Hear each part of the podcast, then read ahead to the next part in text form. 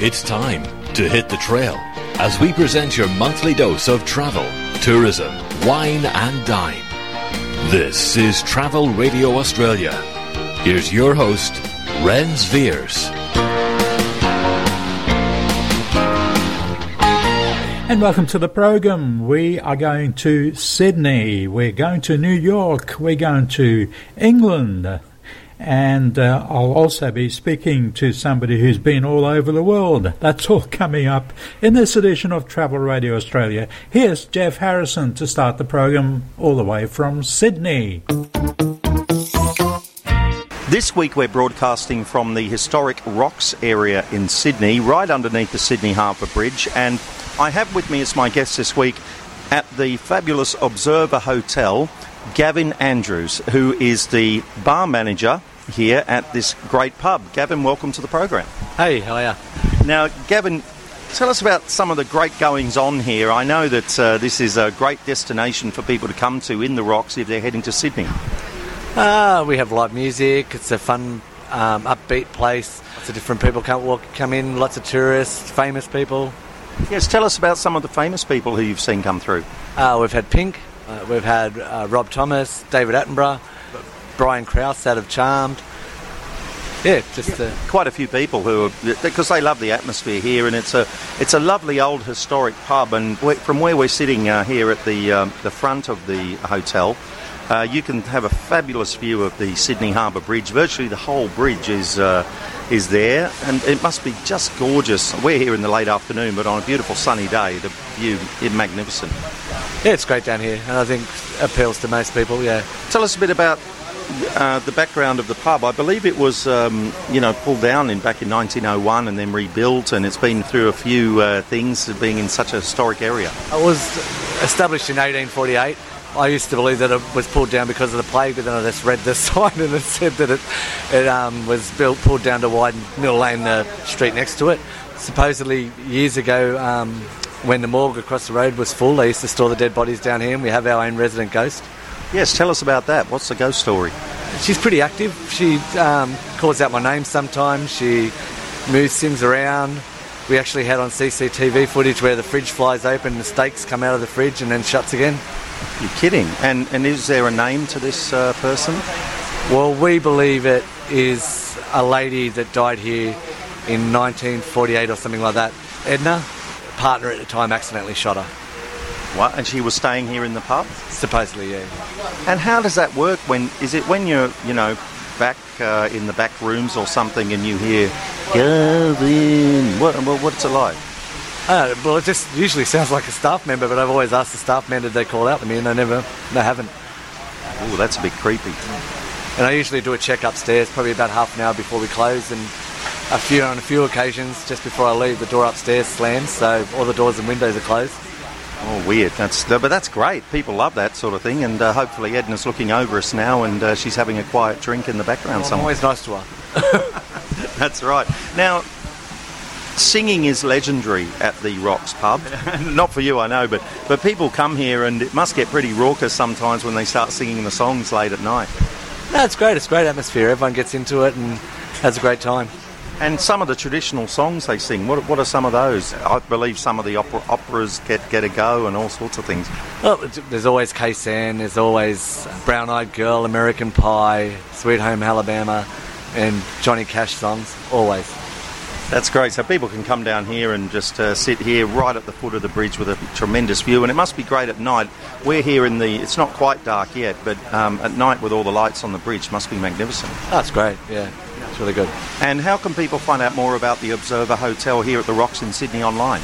Uh, you can go to our website on www observerhotel.com.au. Gavin Andrews, the bar manager here at the uh, Observer Hotel. It's a lovely place. Make sure you come and see him and say hello. Gavin, thanks for being part of the program. No worries. Jeff Harrison reporting from Sydney, and we'll have him back in the Harbour City later on in the show chatting with uh, a backpacker, a random backpacker, which uh, should give us an interesting perspective on what people think about Sydney. Let's uh, cross over to our associates at Travel Writers Radio and Peter Watson interviewing Billy Rosenveld about some musical productions in New York.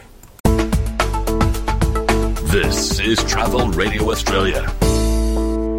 Encores is a ser- is a concert series of musicals in New York that's been going on for about 22 years now. They do three shows a year, and they do concert versions of shows that might otherwise not get revived or produced because the book didn't work or it's too bi- it's too big Too of a show or whatever. So these are adaptations, aren't they? They're adaptation, concert adaptations, Adaptations. and and what it is, it's trimming the fat, um, is what it comes down to. And um, they did. Uh, uh, I have a, a fairly long history with um, the Most Happy Fella, which is a musical by, yeah, which is a musical by Frank Loesser, who wrote Guys and Dolls and the score to the movie Hans Christian Andersen, and he's one of the great Broadway songwriters. Um, and the Most Happy Fella is a masterpiece. It's a gorgeous, gorgeous, amazing show. And he did the book, music, and lyrics. And it's based on a play called They Knew What They Wanted by Sidney Howard, which had won a Pulitzer Prize and was made into a film with Carole Lombard. And um, when it opened in 1956, it got wonderful reviews. Unfortunately, about six weeks after it opened, a show called My Fair Lady opened And sort of blew it away. and blew it away. And so, Most Happy Fella had a decent run, a, a good, healthy run. Um, and it was it's always it's done around usually mostly by opera companies because it kind of merges opera and musical comedy. Um, but it's not well known. But anyone who's ever been in it or who loves musical theater and sees it it becomes one of their favorite shows. But it's never at the top of the list. Um, and it's an extraordinary work. And when i was at rca um, I recorded the smash hit revival of Guys and Dolls that in 1992. Um, and it was a huge hit, but also that year was a, a, a revival of Happy Fella that was a two piano version, not an orch- orchestral version. And through that, I got to know Jo Sullivan Loesser, who was Frank Loesser's widow, and um, we got along great. We I, I loved working with her. She's somebody you cannot. Can I say bullshit? Yeah. Yeah. You cannot bullshit with her about anything. And record guys are notorious for being bullshitters. Hmm. And she and she was very upfront at our first meeting. She said, "Never lie to me. Don't play me, don't handle me. Hmm. Just tell me the truth and I will deal with it." And I took her at her word so that when there were issues during the Guys and Dolls recording, during the Happy Fella recording, and then a few years later with the revival of How to Succeed in Business Without Really Trying, everyone was like, "Oh, how, do, how are we going to tell this to Jo?" How, and I said, "Don't worry, I will talk to her." And um, there were only a few times where she dug in her heels about stuff, but for the most part, she was very open and listened and and pragmatic because her job, she sees her job as preserving Frank's legacy and promoting Frank's legacy. Of course. and she's extraordinary at that. Anyway, um, I have a great relationship with her. We put that aside. I move over to England, um, and I become friends with people at the Ambassador Theatre Group here in London, and they've acquired the rights to a lot of Frank Loesser shows because they have a big program of what they want to do. And one of the shows they acquired the rights to was The Most Happy Fella. And a person uh, who worked at ATG at the time, uh, Tali Pellman, called me and she said, Do you know this show? And I said, Know it. I love it. I recorded it. I wrote the liner notes. I've done I've done articles about it. And she said, Perfect. We can't make sense of it. We don't understand how it goes from musical comedy to opera. And would you look at the script and see if you can find a way to merge that? And we've hired Casey Nicholaw um, to direct and choreograph it. And We want to do a workshop of it. And Casey um, has gone on to become the co-director of uh, the Book of Mormon, and he's directed Which Aladdin in London at the moment, right? And and uh, Aladdin, which is on Broadway, and a new musical called Something Rotten. And I'd known Casey from his chorus boy days. So I went, oh, sure, Casey and I get along great. And we we did a workshop, a week long workshop of the show with a great group of actors here, and we cut the script and we refined the script and we and when Frank wrote the original, it was at a different time so that he would write parts in for chorus people that he liked so that there would be a girl walks into the barn and goes, "What happens over there?" "Oh, that's where we throw the hay." "What happens over there?" And it was just like stupid extraneous stuff. Yeah. In our new world where actors cost money, Take it out. take it out. And so that's what Casey and I did. And we did this great workshop. Jo Loesser came over. She adored it. And then nothing happened. And um, nothing happened for two years, uh, two and a half years.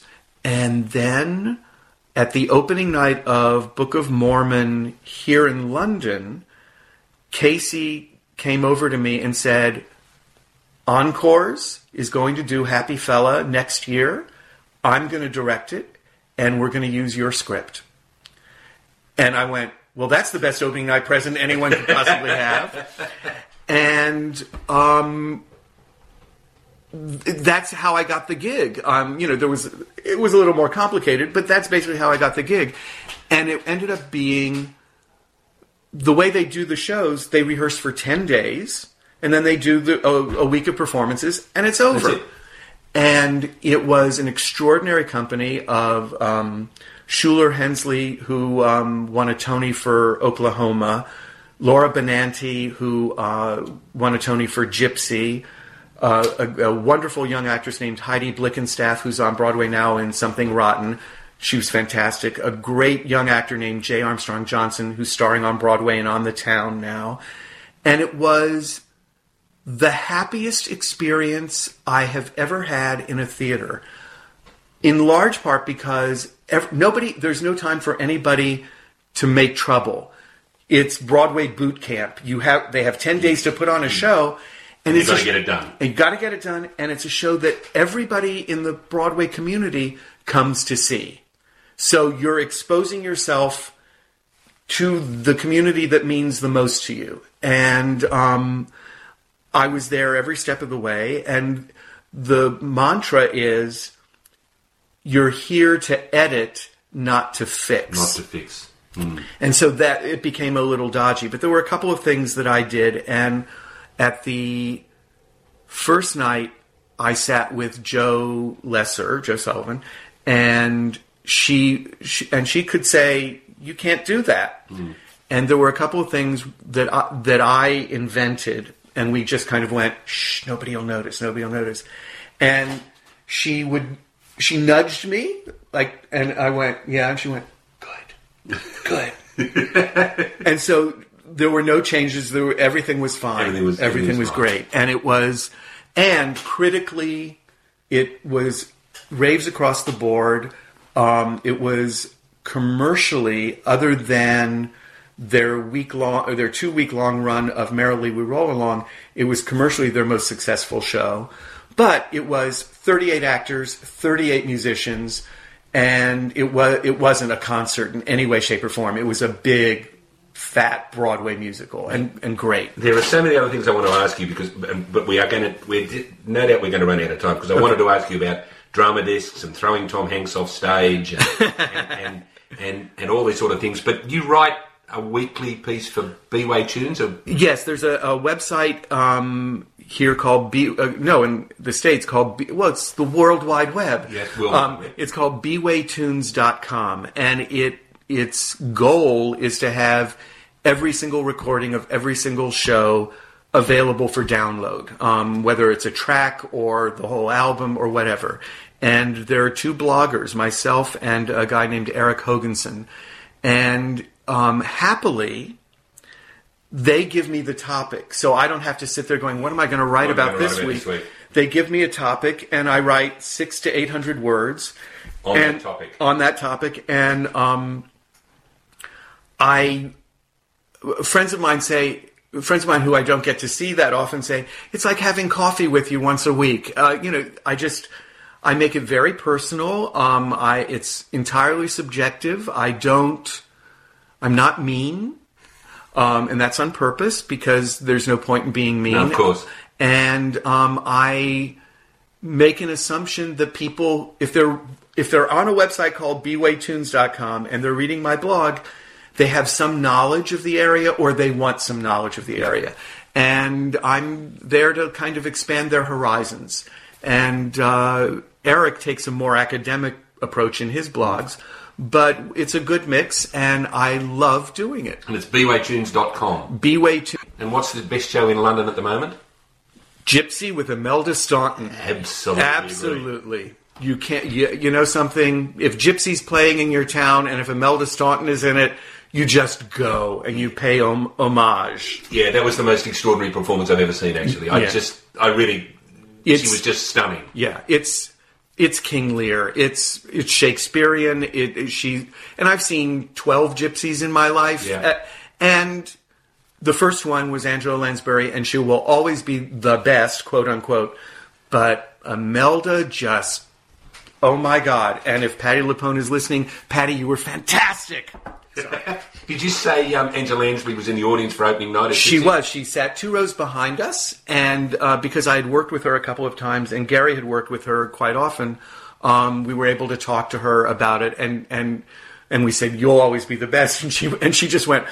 Actually, no. I, what we've seen tonight is pretty historic. Now, uh, Gary was a Broadway producer, was he not? yes, he was. Yeah. Did he produce some pretty big shows? Um, the Who's Tommy. He was the executive producer of the Who's Tommy and Jekyll and Hyde, which ran five years. And he was uh, he produced a lot of road tours in the states as well. And um, he was a Broadway general manager for uh, La Cage, Danson, um, a lot of concert things. So you've, you've both come up in musicals and theatre and art and playwright. Sorry, the name of your new play again, the one that's just opening? 46 Beacon at the Hope Theatre in Islington. I hope you get a great run. Billy, thanks for talking to me. My pleasure. And that segment courtesy of Travel Writers Radio in Melbourne and the International Food, Wine and Travel Writers Association. Frances Beasley is one of our uh, semi-regular contributors and she recently uh, was over in England visiting Rick Stein's restaurant in the town called Padstow. Greetings, it's Frances here, from England this time. Well, the name Rick Stein is synonymous with seafood, Cornwall, and increasingly Australia. His television programs have been broadcast worldwide, and his constant companion in the early programs was none other than his beloved Jack Russell dog called Chalky.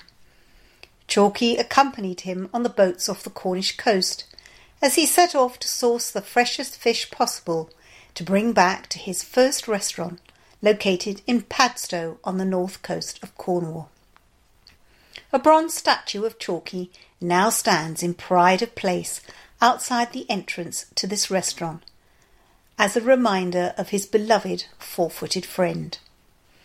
Today, the simply named seafood restaurant is one of the most popular restaurants in England, if not the world, with people coming from all points north, south, east, and west to sample the fare. Having celebrated its 40th anniversary in 2015, it's a place that has not only stood the test of time, but has gained the reputation of being Rick Stein's flagship restaurant. With a brigade of around 20 in the kitchen and doing 180 covers, this restaurant constantly bustles, and whilst its prices are not for the faint hearted, Rick believes firmly in supporting the local community through charitable fundraising events. One such event was to raise money for the local children's hospice. A three course lunch was offered for an incredibly low price of £19. It proved to be a real winner, with choices of three dishes for all three courses. Service in this place is nothing short of awesome, and no detail is left to chance. Staff are highly trained, multilingual, and do everything in their power to ensure your dining experience is sublime. Whilst I'm not sure that I could cope with paying £54 for lobster for a main course, I was more than happy to sample the charity menu, which boasted a definite Asian twist to it, since Rick is currently on a major spice kick with his food. A starter of Amritsari fish, normal price of £12.50, comprised fish cooked in a chickpea batter sprinkled with masala and served with a yummy green chili chutney, and it sure hit just the right spot. Mains of fillets of plaice served with serrano ham and peppers with an olive oil and lemon sabayon had just the right flavour, with the ham not overpowering the succulent, perfectly cooked plaice. Normal price for that would have been £23. The dessert of Seville orange tart with yogurt ice cream, normally £8.90, was a great palate cleanser to end a meal that I will remember for a long time to come. At full price, without wine, and as you would expect, the wine list is considerable both in terms of choice and price. A meal here is in the upper price bracket. But when you get a chance to sample it at a reduced price, and knowing that a portion goes to charity, it certainly is an experience to savour.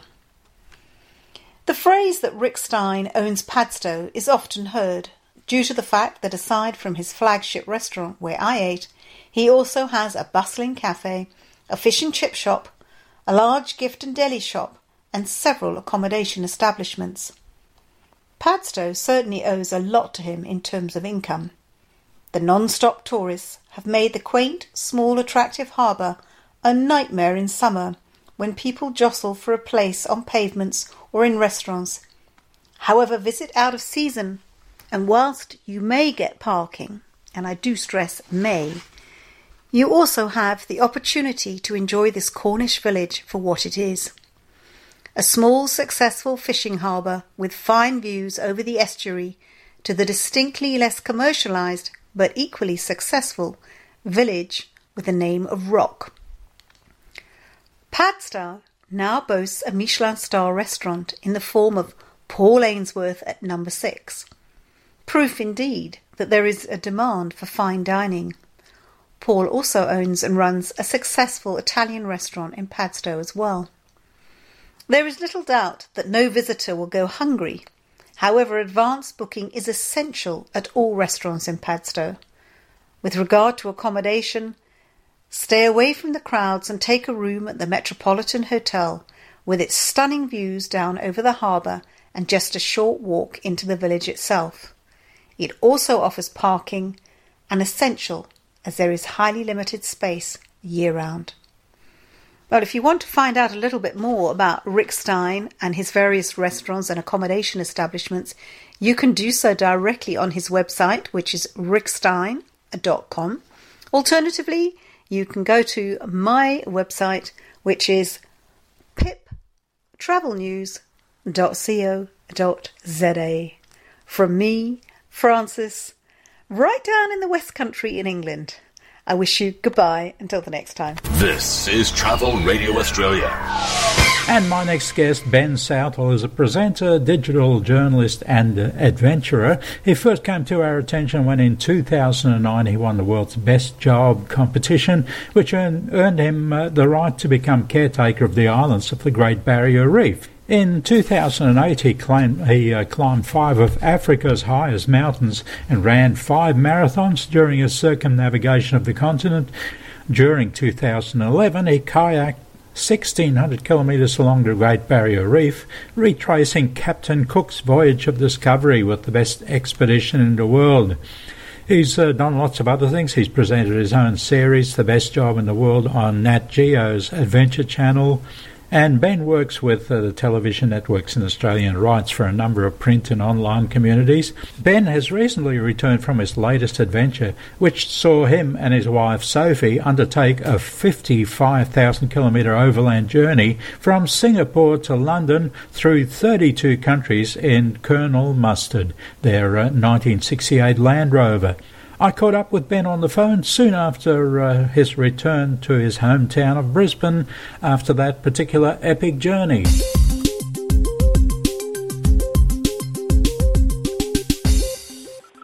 I'm talking to Ben Southall, who was last on the program oh, more than a year ago uh, uh, when we were on Whitehaven Beach together. Remember those days?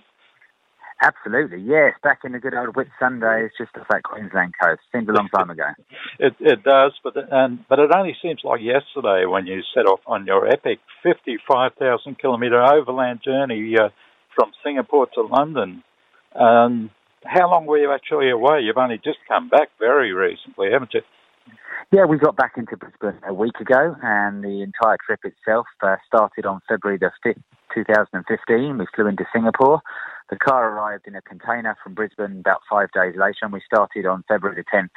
This, uh, what ended up being an 11 and a half month journey all the way back to London to the south of England where my parents are in West Sussex, and we wrapped it up about two weeks ago and then finally flew back to Brisbane. So it's been a long, long journey. Um, we covered 32 different countries. We've been through hot and cold weather. We've been through the Himalayas, through the Alps, down into the tip of Africa, into Morocco, and then finally finished up with a little bit of a perfect European winter. So it's been a great experience. Now let's talk about your means of transport. Good old Colonel Mustard. Just to let the listeners know what Colonel Mustard is. Uh, where obviously well, it's a car, but yeah, absolutely. Colonel Mustard has uh, become part of, I suppose, our family life as much as the dog is these days. Um, I originally acquired a 1986 Land Rover Defender in 2004, um, a bright yellow colour Land Rover, and at that stage I knew that I was going to head off on my first adventure called Afrotrex with him. Um, so for three years I put in a new engine, new gearbox, new axles, stripped out the interior, put new seats in, and on the 27th of December 2007, I set off by myself from the south of England and started a year long drive around the whole of the outside of Africa. That ended up being a, a 65,000 kilometre journey. Colonel Mustard came back to the south of England. I then heard about this best job in the world competition and flew out to Australia to, to claim the top prize for that. And then a year later, decided with some of my winnings to ship Colonel Mustard out to Australia. And since then, we've done a good loop of Australia. And the car itself has now um, in a container, and it's due to come back from England in the next few weeks. And by the time it gets back on the mileometer, it's going to have nearly 400,000 kilometres. And so far, so good considering it's a Land Rover. It's done pretty well. Well, how many nights would you have been uh, actually sleeping in the car in, in the last 12 months? We've done a fair few. So um, the, the, the deal was that I have a, a tent on the roof. I have a Howling Moon tent on the roof, which is the same sort of tent I use in Africa. It basically is a, a fold-out tent that's got when you open it up, it's got a, um, a bed that's nice and firm and nice and comfortable in there. It's got a big foam mattress, and you're nice and high above all the animals, which is an essential thing when you're in Africa. And not so essential on this last trip, but it's still nice to be up in the air because when you open that tent door every morning, it's quite nice to look out and, and work out where you are. You've gone to bed sometimes, put the tent up in the dark, and you open that zip in the morning and go, well, where am I today? Where's my TV screen looking out on today? And I think over this trip, we've probably, out of the nearly 360 days that we've been on the trip, I think we probably had at least 200 of those under canvas. So um, varied, different locations, minus three degrees up in the Alps, and then about 35, 36 degrees in Malaysia. So it really has been both ends of the spectrum. But you, you weren't always roughing it though, because I remember following you uh, online on your blog and on Facebook, etc. Uh, you did sneak out to a few luxury resorts along the way too. Absolutely, of course. I mean, if you're going on a trip like this, um, it's not just about. I mean, we were trying to save money, obviously, wherever we could, and try and extend the trip for as long as we could. But having opportunities to work with some of the amazing hotels on the way, and working with them, really providing a lot of coverage to our social media channels, writing about them, and adding them onto our Facebook and Instagram and Twitter accounts is a good way for us to um, get a little bit of relief, I suppose, after you spend two weeks solid in a tent sometimes you do desire a nice hot shower and it's nice to use someone else's toiletries for a while and it's nice to know that when you get to bed at night and you've got the air conditioning on you're not going to be pouring sweat. So yeah we work with some fairly major um, hotels along the way some really nice ones in India and Singapore and Asia. And then finishing up with a few in Europe as well. So it's certainly a good way to break up what I suppose people would deem to be an overland trip, which is based around camping. A lot of it was actually spent um, in backpackers, um, some really lovely hotels and some great, unique, bespoke areas as well. Some tree houses we stayed in. We stayed in some lovely mountain lodges up in the Himalayas in India. So it really gave us, I suppose, a bit of diversity in the places we were staying too. Yeah, and now you travel through 33 countries. Uh, of course, we we could talk all day and and uh, have you on the show every week for the for uh, for the next 12 months and still not cover the whole trip. So we, we might start at the beginning uh, and and get you back at, on a few future occasions and uh, and and sort of progress along the road, so to speak. But you started off in Singapore in February last year, um, and where'd you head from there? Yeah, absolutely. I mean, there there is there are so many stories to tell um, that you pick up on the road, from the chance encounters with amazing people to the problems of bureaucracy to all these amazing things that obviously you have to deal with when you're driving a 30 year old vehicle as well. So there's definitely a lot of content there. Um, Singapore was always going to be our starting block. It was really based around the fact that I have a Land Rover Defender. This was to be the last year the Land Rover Defender was built. And actually in 1955, there was a project called First Overland. And two teams, one from Oxford, one from Cambridge University, decided to be the first people to ever drive from London all the way to Singapore.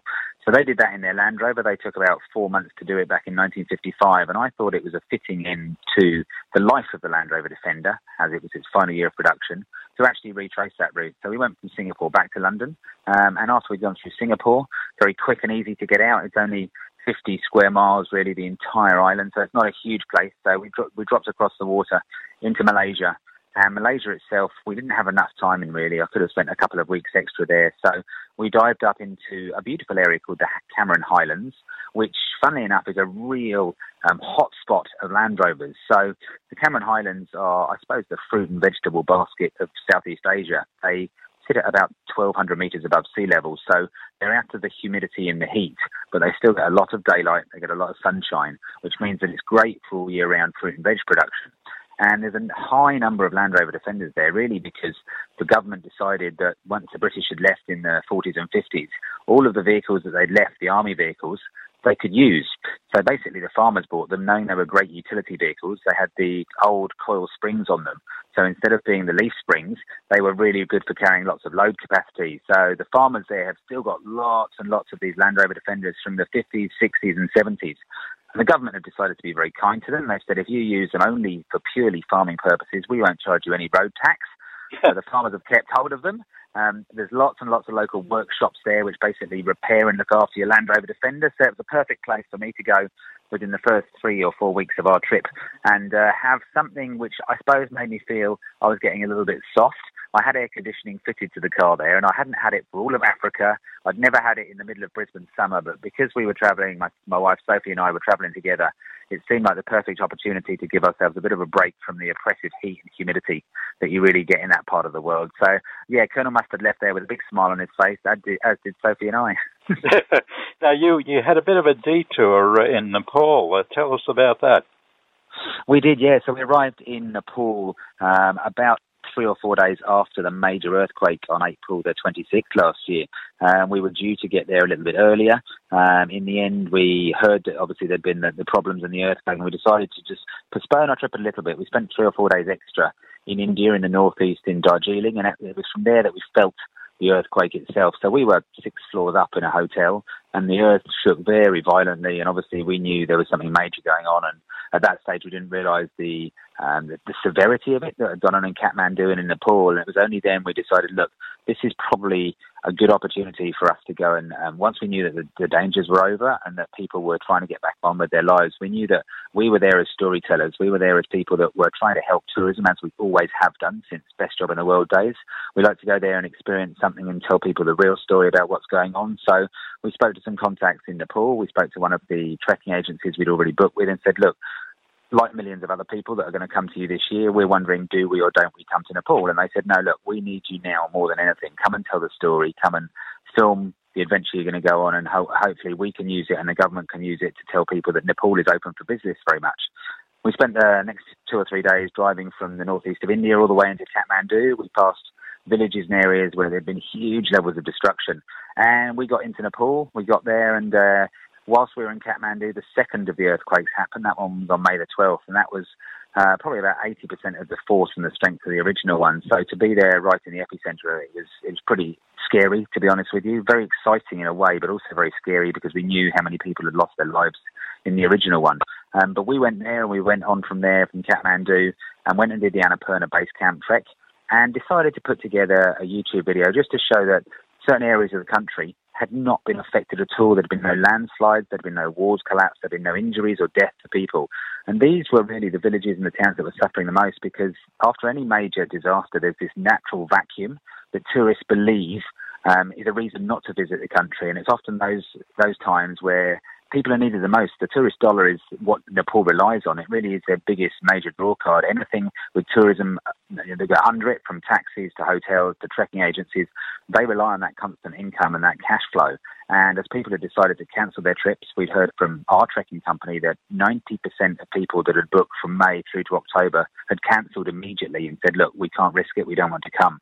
And these companies now are really the ones that were suffering in the wake of what had happened with the earthquake. So we went there, we filmed what we saw, uh, we went and filmed our Annapurna trek, and through our YouTube channel, we got over 4,000 people that had come there and looked at the video and said to us, can we go? Is it safe to go? And we were saying, look, this is the time when you need it the most. So it was good to go and uh, be outside of the danger, to not go there too early, but to actually go and tell the story afterwards of the fact that Nepal was very much open for business.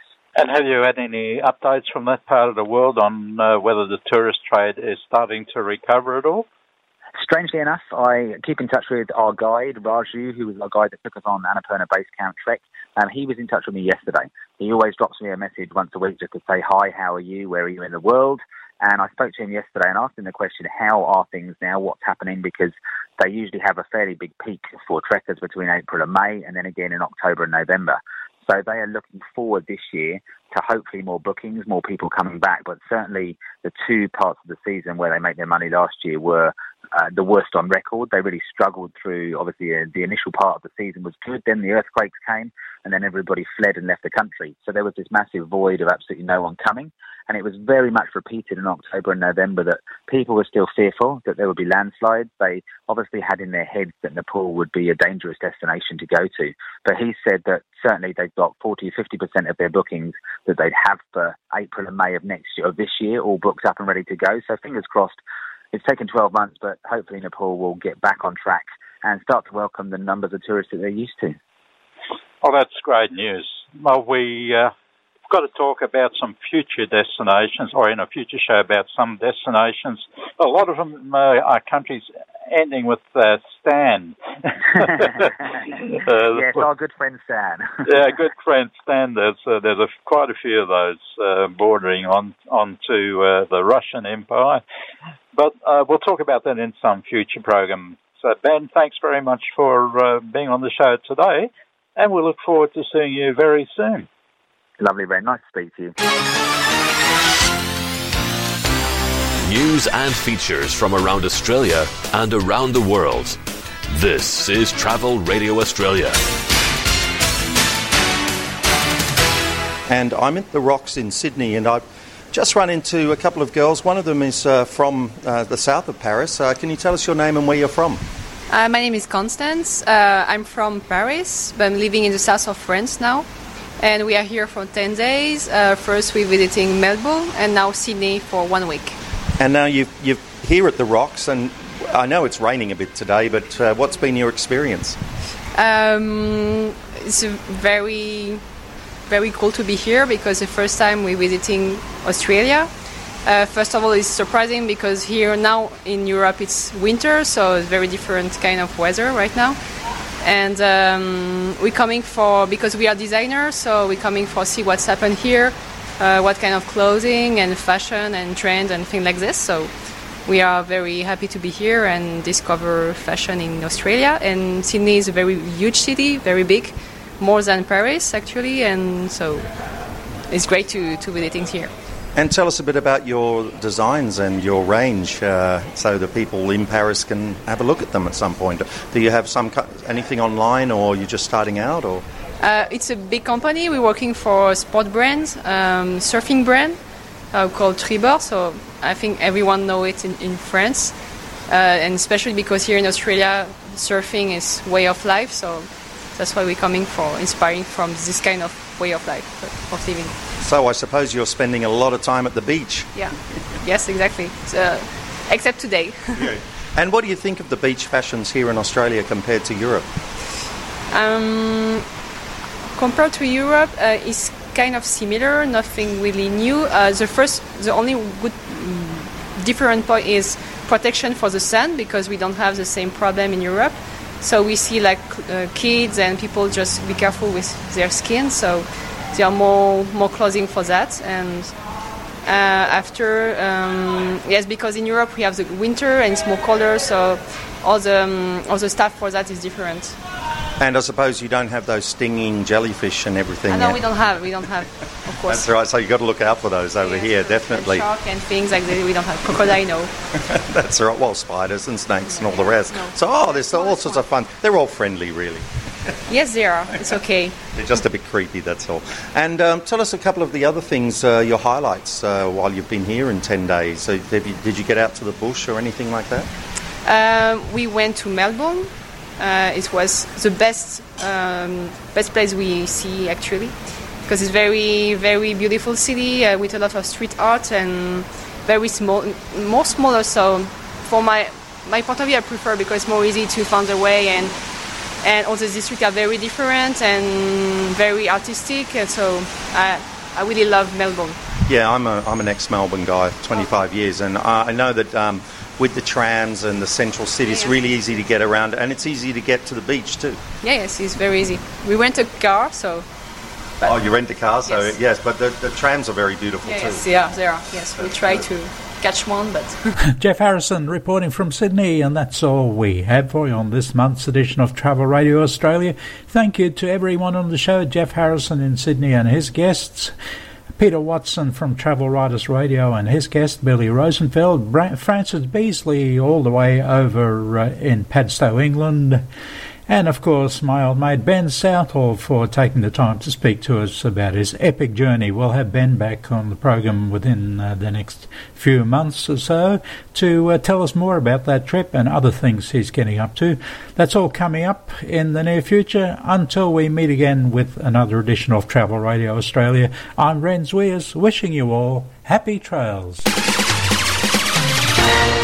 You have been listening to Travel Radio Australia. The show was produced and hosted by Ren Zwiers. It can be played or downloaded from travelradioaustralia.com, travelcastnetwork.com, the iTunes Store, or listen to the show on TuneIn Radio.